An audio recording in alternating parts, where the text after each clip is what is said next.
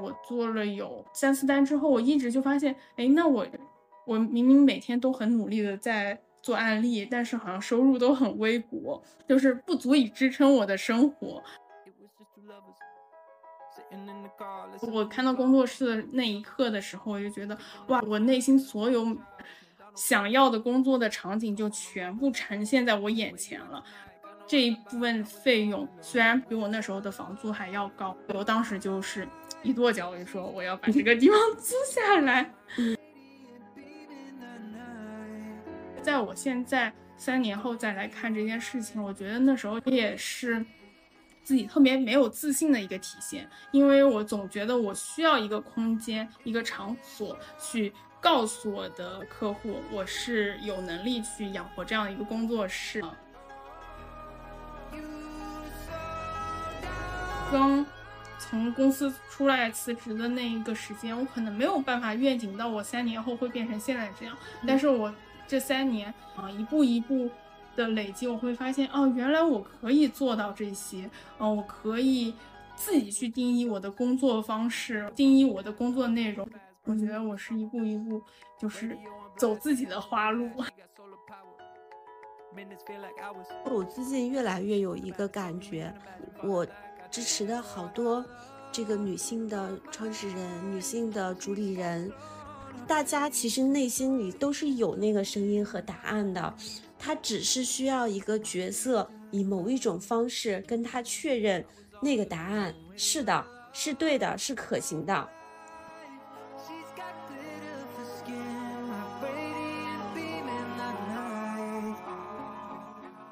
大家好，欢迎你来到进化人生，我是创始人教练佳莹。今天我邀请了我的好朋友高舒淇，舒淇先来跟大家打个招呼吧。嗯，大家好，我是高舒淇，之前拥有六年婚礼策划经验的策划师，然后在疫情裸辞后转型做了植物装置设计师，现在在呃一间老洋房里打理着自己的空间美学的工作室。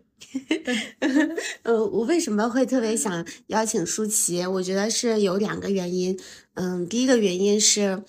我们俩是在我最早开始做教练的时候，然后就结缘的。嗯，开始录博客之前，我有征得舒淇的同意，就是我们可以 open 一部分我们俩以教练的这个关系共同成长的经历。然后那段经历对我们来说的意义，就是我跟他几乎像是在平行时空一样。当时都在公司里工作，然后有一个想自己去奋斗的事业。从公司离开，我做我的教练工作室，然后舒淇在做艺术美学的工作室，感觉好像彼此一起在见证着各自的成长的那样的一个过程。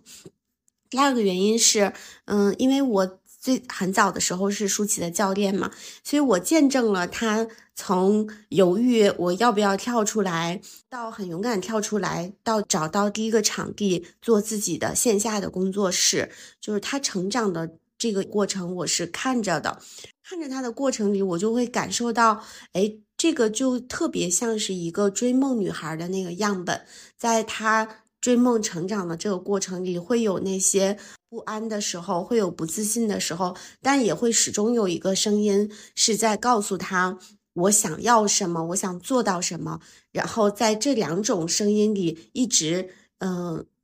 就向前走，然后走到今天，所以我觉得这就是万万千千个那种追梦女孩，生活是追梦男孩的成长故事，所以我就很想邀请他一起来分享一下这几年的成长经历。嗯，我印象最深的一个画面就是那个时候，我会找那种 公司工作空下来的时间，然后约一个会议室，跟舒淇一起去聊教练对话。当时是什么让你想要离开嗯所在的公司，然后开自己工作室的？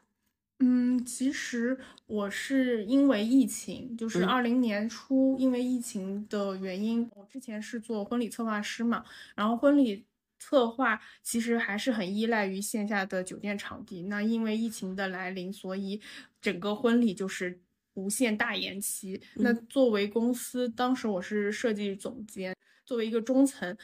能做的事情就是不断的跟老板和员工开会。然后我就进入到了一种，就是嗯，每天总是要花很多时间做一些无意义的事情的这种比较内耗的状态里面。对，因为进入这个状态之后，我就会觉得，那这个是这个工作到底是不是我想要做的？我可能嗯没有那么笃定我想要做什么，但是在那个当下，我知道这个事情不是我真正想要做的，所以嗯，其实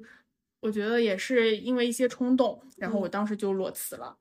对，那个时候我就想说。呃，不管我当下有没有想清楚我想做什么，但是我不想在没有意义的事情上浪费我任何一分一秒，所以我当时辞职完之后，我就开始就是规划我后面的一个未来工作的路径。然后其实很多就是像我的同行，他们可能在婚礼公司待了一段时间之后，他们出来之后，自然而然的就是会开一家婚礼策划的工作室。嗯嗯，但是我那个时候对自己又。内心有一些要求，就是我觉得，那如果我出来开婚礼策划工作室的话，那我跟其他同行的差别在哪？我要找到我的核心竞争力。然后其实这个时候就有了我的卡点，就是我觉得那我的竞争力到底是什么？然后我其实我在遇到佳音前的半年，就是就已经进入到了一个裸辞。在准备想做自己工作室的这样一个状态里，嗯，所以那个时间段我其实一直特别迷茫，然后特别不太清楚自己到底能做什么。我当时给到自己的一个想法就是，我说那我先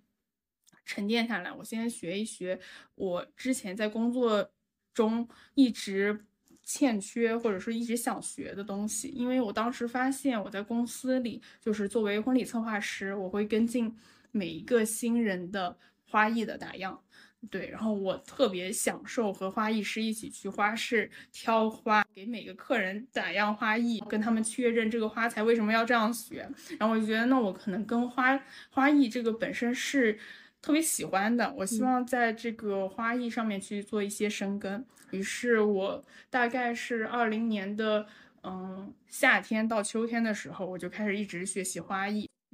帮花艺老师做小助理，去学习怎么插花，但是在这个过程中，我还是没有特别坚信自己，就是说我能开成一个工作室。嗯，虽然我在对外那个时候对外宣称，就说自己是有这样一个工作室，可以接婚礼的单子，我还可以做一些花艺，但是其实内心对自己不是笃定的状态。我觉得我仅仅只是做婚礼策划嘛，我。我可能心里还有很多想法要去实现。这个工作室不仅仅是帮新人完成婚礼的这样一个状态，所以当时也是机缘巧合，我听播客，然后听到了佳莹，然后我就觉得，啊，我觉得就是可能佳莹可以帮助我去。更加清晰的明确我工作室的一个方向，所以我当时就果断跟你联系了。对对对，然后我们的第一次对谈，我印象也很深刻。我觉得第一次对谈是我真正明确我自己要做一个什么样工作室的那个当下，所以我觉得是从第一次对谈之后，我才真正默认为自己是开了一家工作室。哇哦！复盘起来，我对你的印象就是属于。每次当我们在那个会谈的时候，嗯，我其实感觉你就是呈现了自己内心所有最脆弱的那个部分，然后我就在跟这个部分相处。但是，一旦当我们对话结束之后，然后你就会腾干一个 干一票大的，就是好像第一次我我们聊的时候，我的画像是这是一个正在纠结啊想要出来，但是好像心里没有做好准备的小姑娘。嗯，然后他们 下一次你告诉我你出来了，你要怎么开始拓客什么什么的，嗯，好像看起来很没有那么强大的一个女孩，但是当她行动的时候，她就砰就会干一个大的。我后面在跟你的这个在一起的过程中，我无数次的 就是见证这种让我很震惊的那个时刻。嗯嗯，后来你出来在最开始自己做。相当于是自由职业，那你早期是怎么拓客的？嗯，其实当我们第一次对谈，就是我的工作方向是什么样的时候，哦，我发现原来我不是可以做婚礼，我还可以做花艺装置，然后做商业橱窗，然后其实我的可能性是很多的。当时正好也是朋友介绍做了第一张商业的橱窗单，这个橱窗单其实也是呃。比较低的价格。做完之后，我把整个做的过程、我的设计理念、我的想法，我为什么要帮他们去做这样一个呃设计的这种。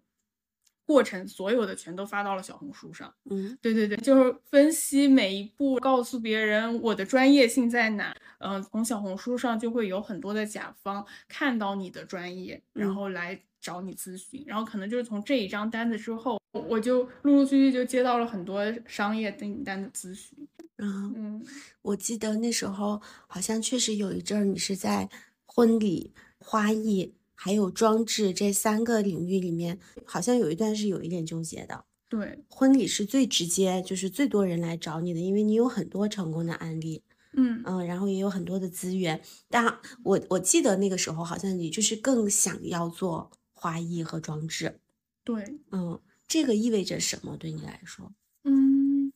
因为。婚礼对我来说是一个舒适圈，因为我已经有六年的婚礼经验了。然后其实我应该是很驾轻就熟的，能处理好每一张婚礼的这个项目。但是，呃，商业订单的这部分其实对我来说是一个很新的领域。我想通过呃尝试不一样领域里面的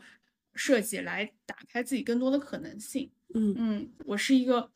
不是很总喜欢待在舒适圈里的人，我希望能通过不断的挑战来提升自己，证明自己其实还是有更多可能性的这样一个状态。嗯嗯，从最开始我跟你聊的时候，我对你那感觉就，嗯，舒淇，就你的主要的精力不是会做在，嗯，销售啊、运营啊那些方面。你的注意力 一直就是在美学的那个领域里，怎么样是更美的？跟这个呃主人公也好，还是跟一个品牌也好，跟他们想呈现的那些角色，嗯嗯，是能够特别完美的契合的。一直对你就是这种感受，嗯。让我记得你早期经历了一个很困扰的阶段，就是就是不敢要高价。对，就是我好像从最开始。就小红书上有有咨询来了之后，我其实那个当下其实是又开心又害怕的，因为我觉得，哎，我好像我的能力被其他人看见了，但是，嗯，我又没有足够多的案例和底气，我可以要一个很好的价格去跟他们去沟通。我当时就觉得，那好不容易，嗯。有机会给到我来让我做这个案例，那我是不是就应该用一个低低的价格和低的姿态来去，呃，帮大家去呈现一个很好的作品？我记得这个过程大概我做了有三四单，三四单之后，我一直就发现，哎，那我这个状态就是我明明每天都很努力的在做案例，但是好像收入都很微薄，嗯，就是不足以支撑我的生活。后面。我记得我跟你有一次对谈，你你问了我一个问题，说你有给自己设定一个期限，我到底要做多少的案例才够，你才不会说用这样一一直以一个低姿态的形式说我要以低价的形式去做这样的事情。嗯，对我觉得那一刻我点醒我了，我才发现啊，原来我做了很多就是低价格为了做案例而出的作品。我觉得我在那一刻我可以尝试去。用正常的价格，或者说比市面上价格再高一点的收费，然后去定位我的价格，这样子。嗯，你现在再这么说起来的时候，我的那个感觉就好像是，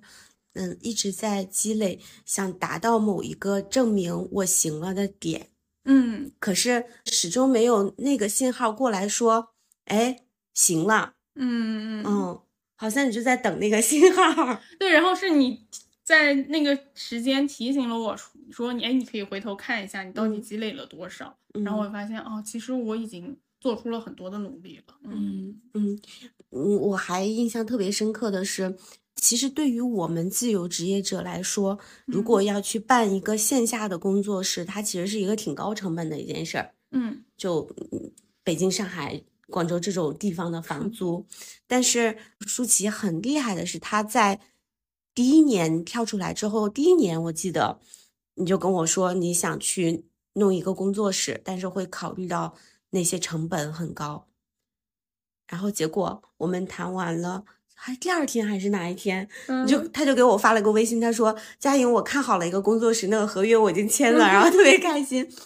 我很惊讶，你是怎么就有这个胆量 就去干了这样一件事儿的？嗯，那次对谈的时候，我当时有说出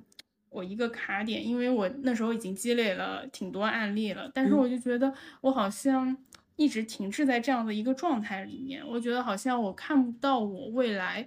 工作的一个前景和方向，我还能做做些什么，让自己的工作就变得更更好。嗯，是只是为了接更多的案例吗？好像不是。然后当时你就有引导我说，你可以想象一下你自己的工作的愿景，就是你真正想要的一个呃工作未来的场景化是什么样的。然后我当时脑海里出现的第一件事就是，我一直很期待拥有一个自己的工作室，因为在这之前我都是在家做。我所有的花艺作品，然后拍摄所有的案例，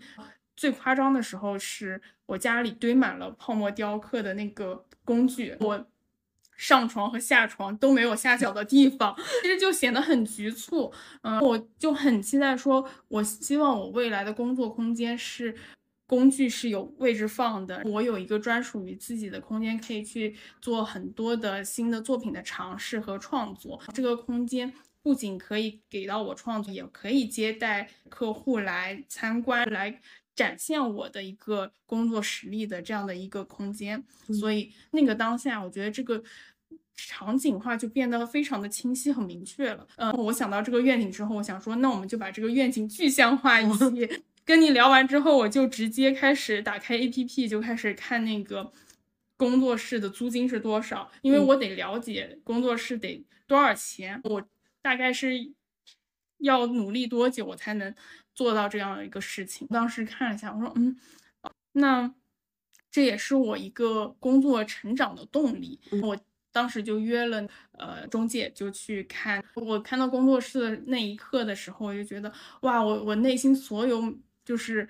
想要的工作的场景就全部呈现在我眼前了，然后。这一部分费用虽然比我那时候的房租还要高，但是可以通过我后面的努力，可以让它去实现和落地的。我可以在这里完成更好的一个创作的嗯场所，所以我当时就是一跺脚，我就说我要把这个地方 租下来。嗯，我觉得你好勇敢。这件事儿其实我也想了很久，但我到现在都还没敢做，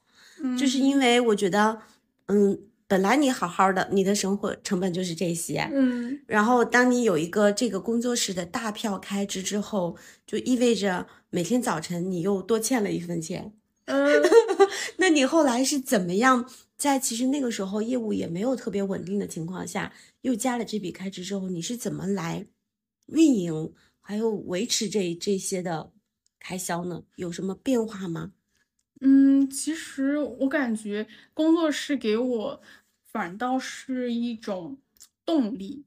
我每每天多花出去的这笔费用，像是我又养了一个孩子，然后我得更努力的去工作。那个时候就是发现，哎，我有了一部分工作室的支出之后，我是不是该更有底气的告诉别人，就是我的。市场的价格我就是得再往上涨的。我其实因为我是有一部分支出的，那这一部分是为了我很好的去做创作，也是为了给别人提供更好的服务。我觉得应该是算是，嗯。先先有了鸡再有蛋的那种感觉，就是 我先把鸡养着，我可以在这个工作室里做更多的创作，嗯，然后有了创作，我就继续去抛在我的社交媒体账号上，吸引更多的甲方来看，有更好的商业订单。嗯，你的第一个对你来说很重要的商业订单，你你觉得是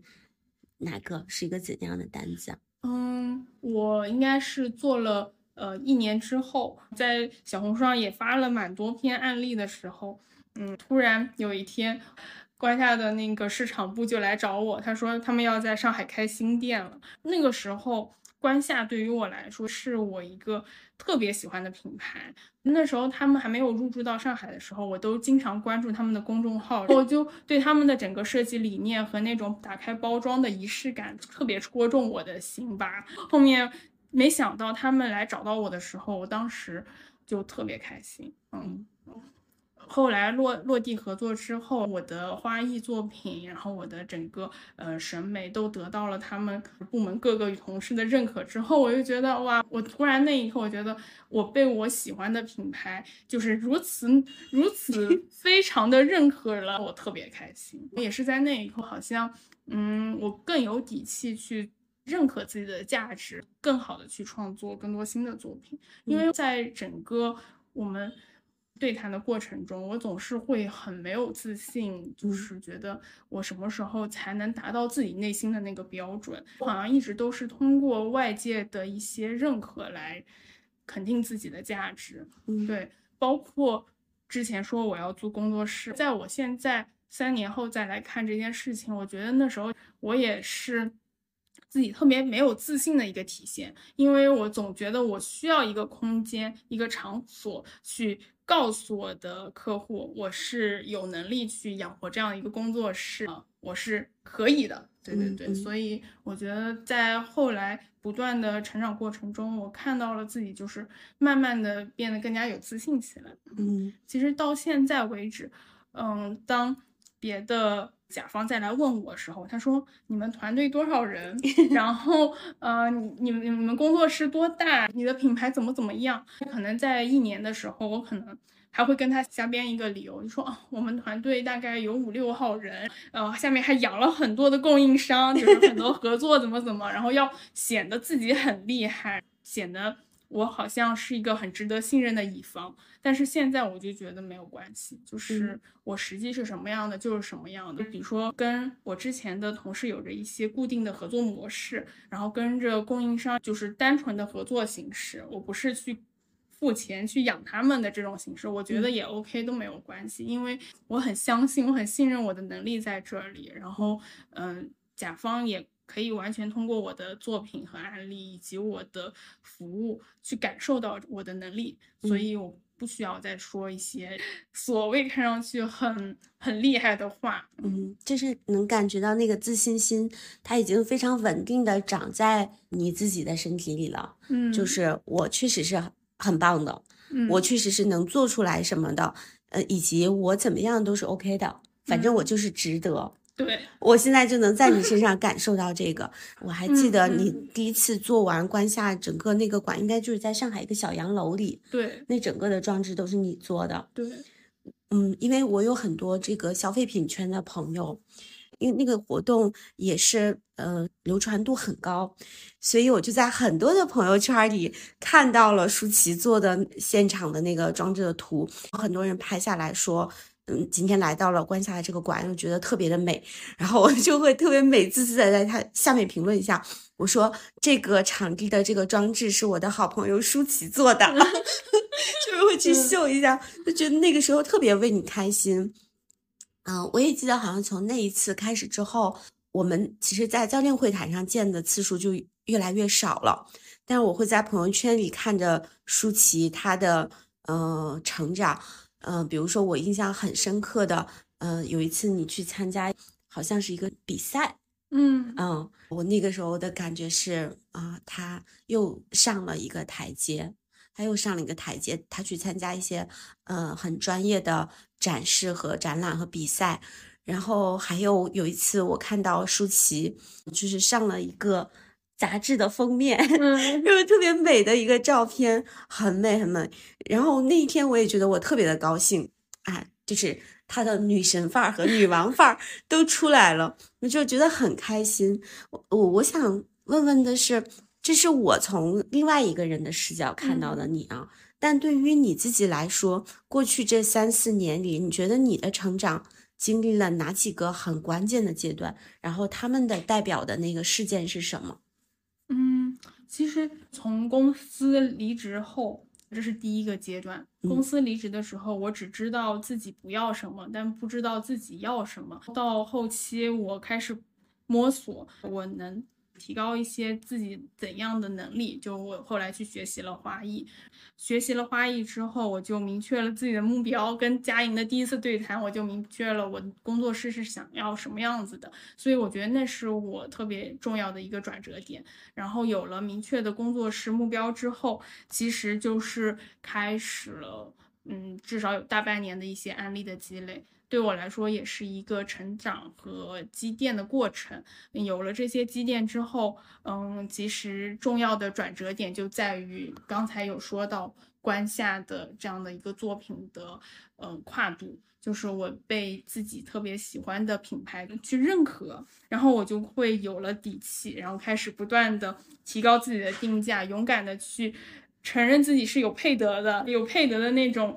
嗯，价值感，然后。到现在，其实慢慢的，呃，我在工作中就做的很游刃有余了。就是在我游刃有余之后，我开始参加一些设计节的展览，然后会去尝试，比如说民宿里体验一周的在地大地艺术装置的创作，嗯，还会想说去，呃，做一些花艺的课程，帮品牌去做花艺产品线的研发。然后还有帮花店去设计他们的整个花店的布置，嗯，然后我就发现我开始，嗯，不仅仅只局限于说我就是要做商业装置，包括我，我不一定非要拿着我六年的婚礼经验继续做婚礼策划师，嗯，我现在可以尝试很多很多跟我技能相关延展出去的这些工作的体验方式，然后我在这些方式里去。嗯，体验和尝试去享受每一次创作带给自己的快乐。对，虽然听起来就是它好像都很散，但是他们又又是有一根主线，就是它是通过我的审美和对空间设计的一些理解，然后去一个个呈现和落地的。嗯嗯，在你的这几年的成长的路径里面，我有一种感觉啊，不知道对不对，就是我觉得，嗯。机会、商业化的成果，然后内在的嗯自信呢、配得感的这些，它好像都是附属品，就是随着什么什么而来。但是我感觉你一直没有变的那个内核，想要追寻的，我觉得就很像是美，就是你对于艺术上的理解，你对于美的理解，还有你觉得做什么样的作品是属于你的，是你喜欢的，是你好玩的。就我觉得别的东西好像有一点商业的犹豫啊，或者资金的犹豫，他们都总是会出现。但是你要做什么，什么是美的这件事儿，好像在你那儿一直特别坚定。对对对，就是我我特别知道自己一定要在自己的工作中去呈现什么，我好像特别明确自己。就是在整个工作中，我想要的是，嗯，美的呈现，是艺术的表达，是通过无论是花也好，是商业装置也好，他们都是我对一个空间审美的解读。嗯嗯，这个稳定性是怎么有的？你你以前有是学这些方面的吗？还是它还是一种天赋？还是嗯怎么就这么稳？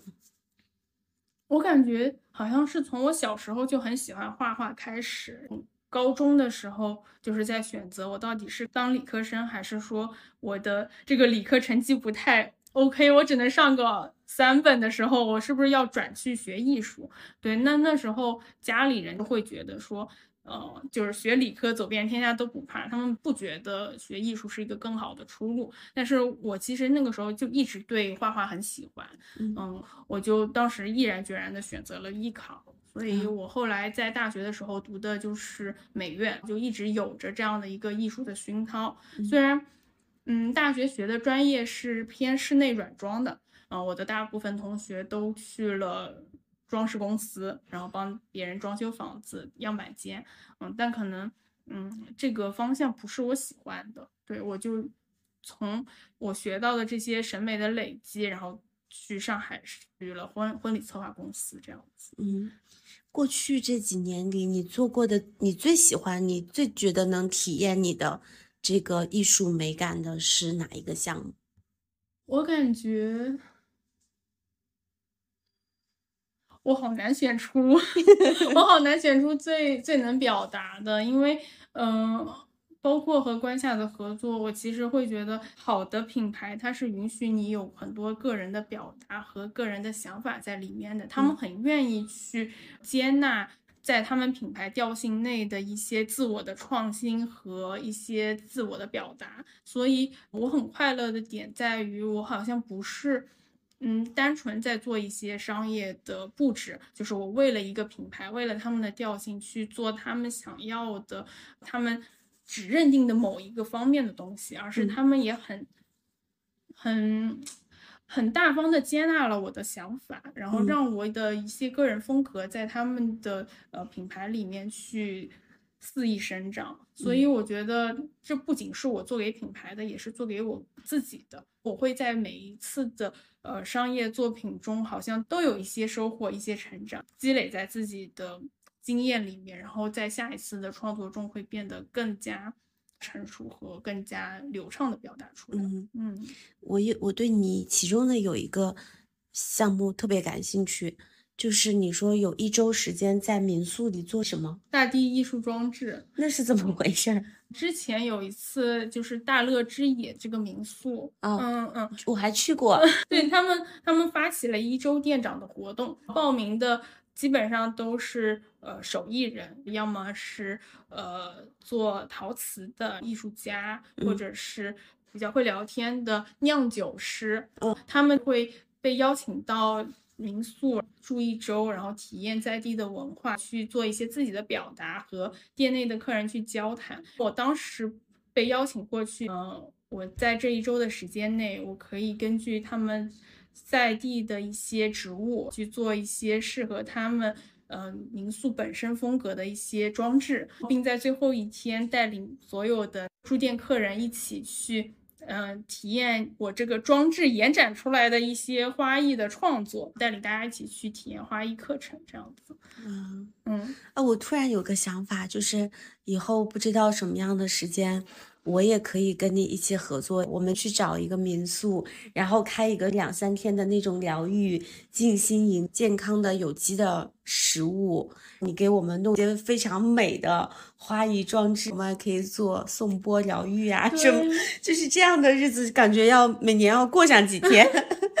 对我当时体验完这一周的时候，我就特别想说，我也一定要每年都要体验这样的事，就是有一个很沉静下来的。空间有不被打扰的时间，然后去很认真的体验在地的文化，把这些文化和花艺装置去做结合，然后带给大家。我当时做完装置的那一天早上，我还特意在我的装置前做了瑜伽，这样像是一个仪式。对，嗯嗯，哎，那我也留意到，其实好像这几年你一直不停的在学习。嗯嗯，你都上了什么课？都上了哪些课？嗯，有跟专业相关的，我会学习一些花艺的架构课。刚开始是跟着法国老师学习，后来有特别喜欢的东方审美的日本老师，我也跟着他去学过一段时间，就是比较偏专业方向的。我前段时间又刚学习完了一个机织的课程，主要是通过毛线来做一些编织的呃面料。那其实大部分。学习这个课程的是呃服装设计师，或者是申请留学的面料设计师。嗯，我想学这个课程的原因在于，我希望能学一些不同于自己领域里的这些知识，把它和花艺也好，和我的装置也好，做一个有机的结合，就拓宽我的一个设计的技能的方面。嗯嗯，哎，你一直对那些跨界的东西很好奇，而且每次当你学完之后，你好像都会。整合一些跟你你的工作相关的，然后再把边界向外拓一下。对，这点我觉得特别棒。我发现我有个特质，就是我很难一直在一个舒适圈里待着。就是从婚礼跳出来之后，我就发现哦，我原来可以做商业装置。做了商业装置之后，哦，我说那花艺不仅仅只是我，只是我一个载体。那我其实可以用更多的材料去做更多的表达。然后我就会学一些其他。呃，跨领域的专业的东西，然后让让我的表达更加丰富起来。嗯，你是会每年去制定你的啊，我今年要学什么的这些计划吗？还是我看到什么课程我感兴趣，我就去学一下？其实就是我感觉 M MBTI 我是 INFP，我是那种想到什么就去做的。我看到课程的时候，我觉得哎，这个课程真的很适合我，然后我就去学了。我没有特意制定，比如说我今年一定要学什么。嗯，那这些每一次你去上完课，不管是西方的，还是日本老师的，还是机制的，它带给你的对于审美呀、对于艺术的这些认知的升级，你觉得都有什么呢？嗯，我会觉得在这些老师的身上，我其实最开始学到的只是，嗯，他们对于一些艺术审美的理论，一些。技法的传授，但更多的你会发现，这些老师他们在表达自己作品的时候，他们的灵感来源到底来源于哪？其实我发现都有个很很大的共性，包括我自己也是，就是我们在呃做自己作品的时候，更多的灵感来源来自于生活，来自于大自然，来自于你对日出日落晚霞，然后。植物生长的这些细细微的变化，你的感知，然后打开你的感官去感受整个自然的这种变化的流动。那这些自然的感动，它其实就是会萌发出很多属于你自己的独特的灵感。你在说的时候，我能想象的那个画面就是，你看到日出日落，或者你看到什么的时候，你就会有一些什么样的想法？对，就是你的感受就会萌萌发出来，然后你有了这个感受，你可能就把它用你抽象的艺术语语言，把它转化为你的装置也好，你的花艺作品也好，他们就是你一个新的作品的呈现。哎，我发现我录播课也是这样，哎，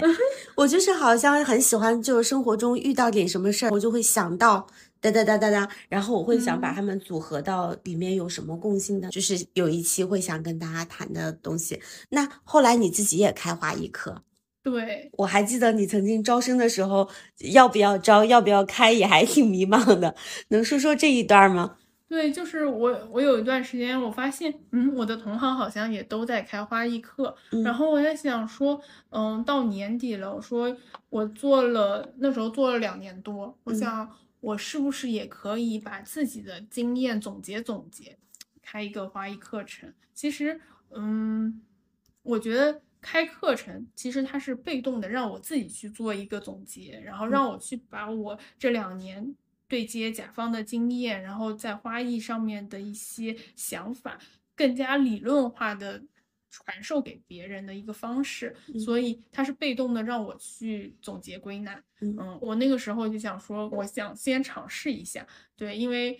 包括我之前做了很多不同的设设计展览也好，在地大地。装置也好，我就想说，那花艺课程我也得先试一下，我才知道我能不能做这个事情，我喜不喜欢做。嗯，对，所以我当时就硬着头皮，我就说，那我就招生试试看。但是我就很怕我招生人数不 OK，当时佳音就鼓励我，我当时的目标人数是，我说我招满四个以上我就开课，六个人是最好的。对，然后佳音当时问我你招了几个了，我说我才招了三个。他说：“那你这已经完成了大部分的目标了。”他说：“你在焦虑什么？”后来前前后后报名的其实是有呃六个人，但是因为开课的时间刚好卡到了阳了那个冬天，课程延期之后出行限制，我们的课程最后实际是有四个人。然后当时体验了一把做花艺老师的那个快乐。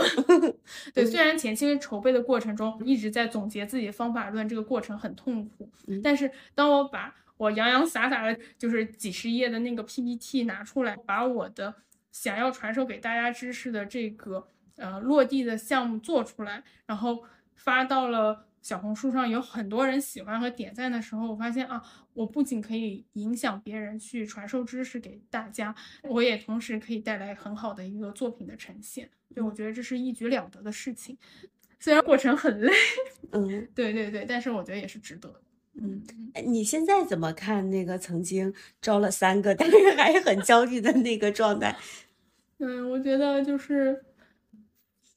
就自己蛮可爱的，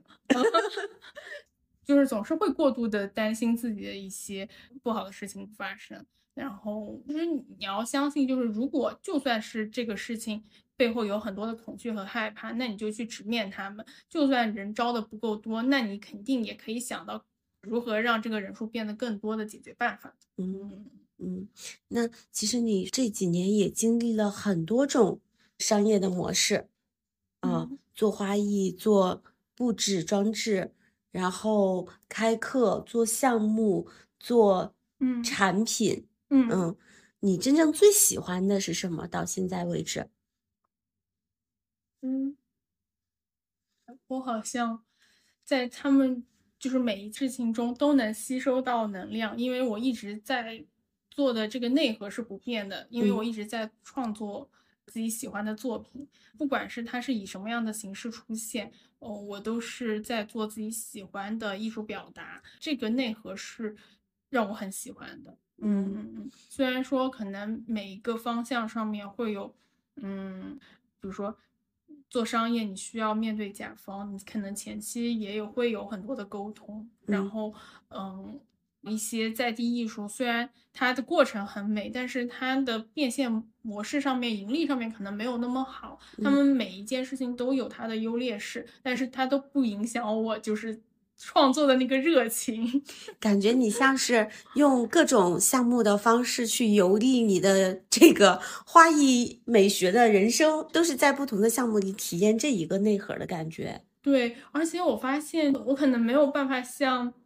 所谓大家常规认为的，就是你做一个工作室，你就应该做一个婚礼策划工作室，就一直你只接婚礼策划，然后你在这个领域深耕下去，你做一个很有名的婚礼策划工作室，那你就是成功的。嗯但是在我的界定来看，我发现哦，原来我。是可以做 A B C D E F，我可以做很多事情，并且他们的内核都是我的核竞争力，也是我所热爱的事情。我嗯觉得他们一点一点的，就是构成了我的一个呃工作室的蓝图。嗯嗯嗯，感觉你真的是在践行那种人生就是一个体验，然后我就我就把各种体验玩儿玩儿好了的那个感觉。对，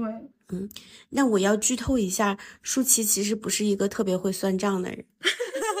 甚至就是你原本是有一点排斥做规划的人。对对，那作为一个艺术工作室的主理人，你你现在的工作室是怎么做运营的？怎么做管理的？怎么核算成本利润的？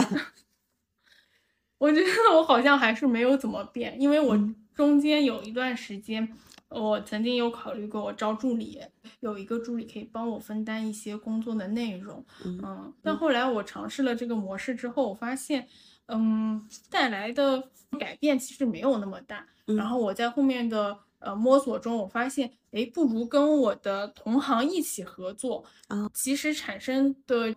效益其实是更好的。所以我现在的工作模式还是以一个人为核心的工作室。那我一般接到了比较大的项目之后，我是会邀请我的同行一起跟我去共创这个项目。嗯对，呃，我愿意去分一部分的资金给到对方，然嗯后我们一起去完成这样一个更加成熟的合作，然后更加顺利的落地的这样的一个事情。啊，所以就是掰项目的。嗯，然后嗯这个我这个项目需要什么样的人跟我一起合作？我有一个同行里的池子的资源对，啊，然后我们再做做这种分成。是这是现在好多艺人公司，嗯、越来越多的方式，而不是用嗯、我找一个助理的那个方式。对，嗯嗯，但是你原本会很有压力嗯的那种，比如说呃咨询客服，还有就是跟甲方的一些谈判，那这种事儿现在怎么办？这个事情还是我自己在做。但是我记得之前你有跟我对谈过一次，你有告诉我一个很好的方法，就是你可以把自己有必要的话术可以做一个 Word 文档，当别人来咨询的时候，其实你会告诉他一二三，我的工作室是什么样的，我的案例是哪些，然后我的服务标准是什么，以及我的收费标准是什么。我直接把我的呃作品集的 PPT 奉上，其实就可以筛选掉一部分客户，你就会减少很多无效的沟通。嗯然后我会觉得，哦，好像没有之前那么痛苦了，因为之前在沟通里面，我可能接到一个甲方客户的咨询，我就要跟他聊很多，那你你要什么样的呃嗯需求呀？然后我跟你聊聊完之后啊，你的预算多少？结果发现你聊了半天，结果预算不匹配，然后你就发现哦我半天浪费了。嗯啊，那你现在觉得做一个工作室主理人的这个角色，和你单独的做一个设计师，你觉得它最重要的不同是什么？我觉得它相对于设计师来说，它更多的是一个多面手的能力，因为你不仅需要在前期去运营你的社交媒体账号，还需要跟你的甲方做好很好的沟通和对接。那你出完设计师这一部分的设计方案之后，你如何落地？你怎么去跟你的供应商沟通？怎么去控制你的报价和成本的比例？我觉得这些都是作为工作室的主理人是需要全部会运用好的。而不仅仅只是一个设计师把整个作品做好，就其他什么事情都不管了。嗯嗯嗯。现在如果回看你这几年自己独立出来创业的这个路程，你觉得这一段对于你的人生经历它意味着什么呢？我现在回看这几年的付出，我会觉得我很感谢自己，然后也很感谢佳莹，就是每次在我遇到卡点的时候推着我。往前又迈了一步，因为其实在我想出来做的时候，家里人他其实会很担心我，因为我一直会深陷到那个情绪的漩涡里。家里人的给的反馈就是，你要不行的话，你就找一份工作上，或者你不行就回老家。他说家里人来养你。其实我想要的并不是说我的。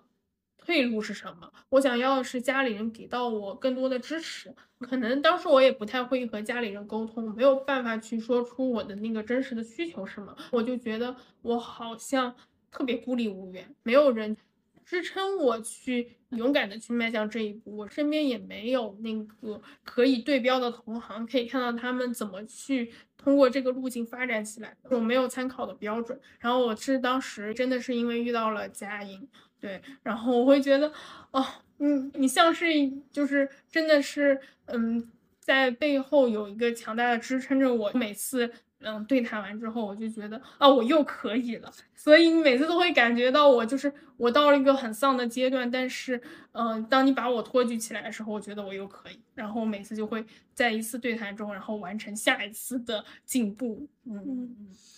虽然你说了很多感谢我的，但其实我特别。我特别想听听你感谢你自己的那个部分。嗯，其实我觉得，就是我也很谢谢自己的坚持和努力。我发现我没有说因为家里人没有给到一个特别正向的支持的时候，我就说选择我放弃，我不要做工作室。我我内心其实是很坚定自己想要什么的。嗯，我一直知道我自己想要的就是在嗯。美学上面去做出自己喜欢、认可的作品，所以，嗯，这么多年，就是虽然过程中接了很多商业订单，也有就是跟甲方沟通上面的摩擦，也有一些没有达到自己预期的那种，嗯，很好的标准，但是我都在一次次的经验中去做总结，然后一步步的。去提升自己，嗯，我很谢谢自己的坚持，然 后觉得自己就是慢慢的从这些工作中，我不仅得到的是经验的累积和审美的提升，我觉得更多的是我找到了自己认可自己的感觉，我就是可以相信自己可以做到更好。嗯，这么几年下来，我觉得最重要的是你要相信自己，你可以做到。嗯，我可能在我刚。从公司出来辞职的那一个时间，我可能没有办法愿景到我三年后会变成现在这样。但是我这三年，嗯，一步一步的累积，我会发现，哦，原来我可以做到这些，哦，我可以自己去定义我的工作方式，定义我的工作内容，我不是，呃，非要依照社会的标准去，呃，做所谓的传统的工作室的模式。对对对，我觉得我是一步一步，就是。走自己的花路 是，虽然你说到我们每次聊完之后带给你的那个不同，我以前在很早期的时候，我可能都觉得，哎呀，这个是我做的很棒。但是我最近越来越有一个感觉，就是我觉得我支持的好多这个女性的创始人、女性的主理人，好像他们寻找我。其实并不是大家不知道答案，嗯，是大家其实内心里都是有那个声音和答案的，他只是需要一个角色以某一种方式跟他确认那个答案是的，是对的，是可行的。对。我感觉我越来越找到，我就看着大家，明明我们心里都有，但是只是一些什么让我们一定得找一个确认的人，嗯，然后大家就把那个功劳归给到那个跟你以某种形式确认了他的人，但其实原本就是都是在 都是在你们自己身上。我自己的感觉就是，哦，其实不是。不是我这个角色厉害，我只是充当大家生命中那一个说是的，就是这个没有问题的那个人。但一旦当大家自己找到他一次一次的验证，确信是的，我是 OK，我是可以的，嗯，就大家就会走上那条自己可以向前狂奔的那个路。这是我越来越多的那个发现，就就像是一个引子一样，所以我有时候也会想，是什么让我们其实原本都知道了，但我们还没有那么确信，我们需要再有一轮的验证呢？有时候我也会问自己这样的问题啊，嗯，就像是有一些什么在弱化我们原本就很强的力量一样。可是不管怎么样，这个力量它终有一天会出来的，终有一个时间节点，它就会长出来。在你的生命里，我的生命里，好多人的生命里都是这样。嗯，哎，那现在你的日常生活是怎么样的？我发现跟之前有个特别大的不同，就是我现在开始享受生活了。对，因为可能在公司的时候，我就一直一心为了工作，可能都不是朝九晚五，我们有时候经常会熬夜通宵，旺季的时候可能最夸张的。两个月都休息不了，所以那个时候我没有社交，没有生活，嗯。但后来进入自由职业之后，你发现你可以支支配自己的呃时间，去安排自己的生活和工作的时候，其实你有了自由度。但是最开始的时候，因为你还是沉浸在那种很很焦虑，你工作如何起步变得更好的时候，那其实那个时候你还是会。没有办法很当下的享受那个生活，直到我现在工作变得慢慢平稳起来，游刃有余的开始享受生活了。对，然后我现在特别喜欢就是逛公园，有时候还会去苏州去逛逛园林，看看建筑景观，然后在公园里面去找一些大自然的灵感。我觉得你只有把生活过好，你才能吸收到更多的灵感。你松弛的想法才会油然而生，去更好的反哺于你的工作，让你在工作中有很更多的创造力。嗯，对，我留意到你最近在学钢管舞了，还 跳的特别美。你能说说这个带给你的不同是什么吗？怎么就想到去学这个了？其实跳钢管舞也是很小众的一个舞种，因为当时看到有视频。女生就是很轻松又很优美的在钢管上跳出各种动作，然后我就觉得哇好美，我想去尝试。当时真正我尝试的时候，我发现不是这样的，它其实是需要你很多的核心和肌肉的力量，然后让你在钢管上看上去 很轻松的感觉。嗯，我后来就是练了两个月嘛，我有时候老师帮我们拍视频，我妈妈看了之后她说。为什么人家在钢管上跳的都那么轻松，那么优美？你你的表情却如此狰狞，每一个动作都非常的用力。实际上是我本身肌肉含量不高，然后我通过嗯钢管舞每一次的努力去达到这样的一个动作标准，即使它是一个很痛苦，就是。你看视频上，我还龇牙咧嘴，非常努力的 get 到的那个动作，我觉得至少我是努力做到了。我觉得这个过程很重要，就是跳钢管舞，就是你要相信自己，你要信任自己的身体，你是可以做到的。然后你在钢管上，你就可以做到。嗯，我们。钢管舞老师也会说：“他说你不要觉得你做不到这个动作，你要先让自己信任自己的身体，那身体自然就会做出这样的动作。”对我觉得这跟在工作中也是一样的，就是你一定要先相信自己可以，可以做到更好，那你就可以很好。嗯，我看到你的那个视频，我跟你有那样同样的感觉，前面会有很。长一段，你已经呈现出了那种优美、轻松、不费力的感觉，然后会在某一个进展中的环节看到，哦，这儿有一点吃力了，然后看到你的表情就会呈现出努力做好、坚信自己的那个感觉。嗯，那我觉得好像真正美的不只是说你呈现出来的漂亮和优雅和轻松，嗯，而是在这个过程里面，你都很用心、很用用心的做到呈现那个美。当我真的在努力的时候，我觉得这个过程也很美呢。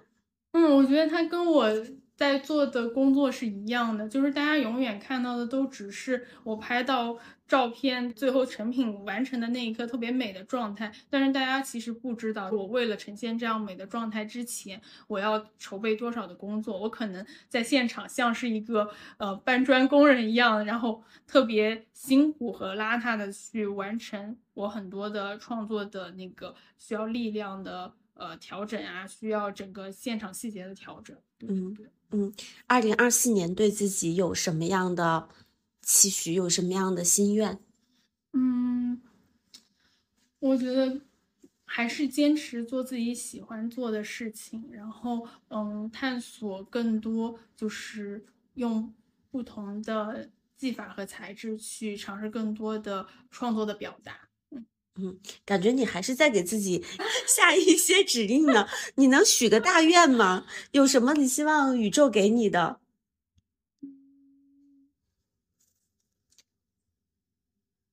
怎么办？我觉得现在已经很美好了。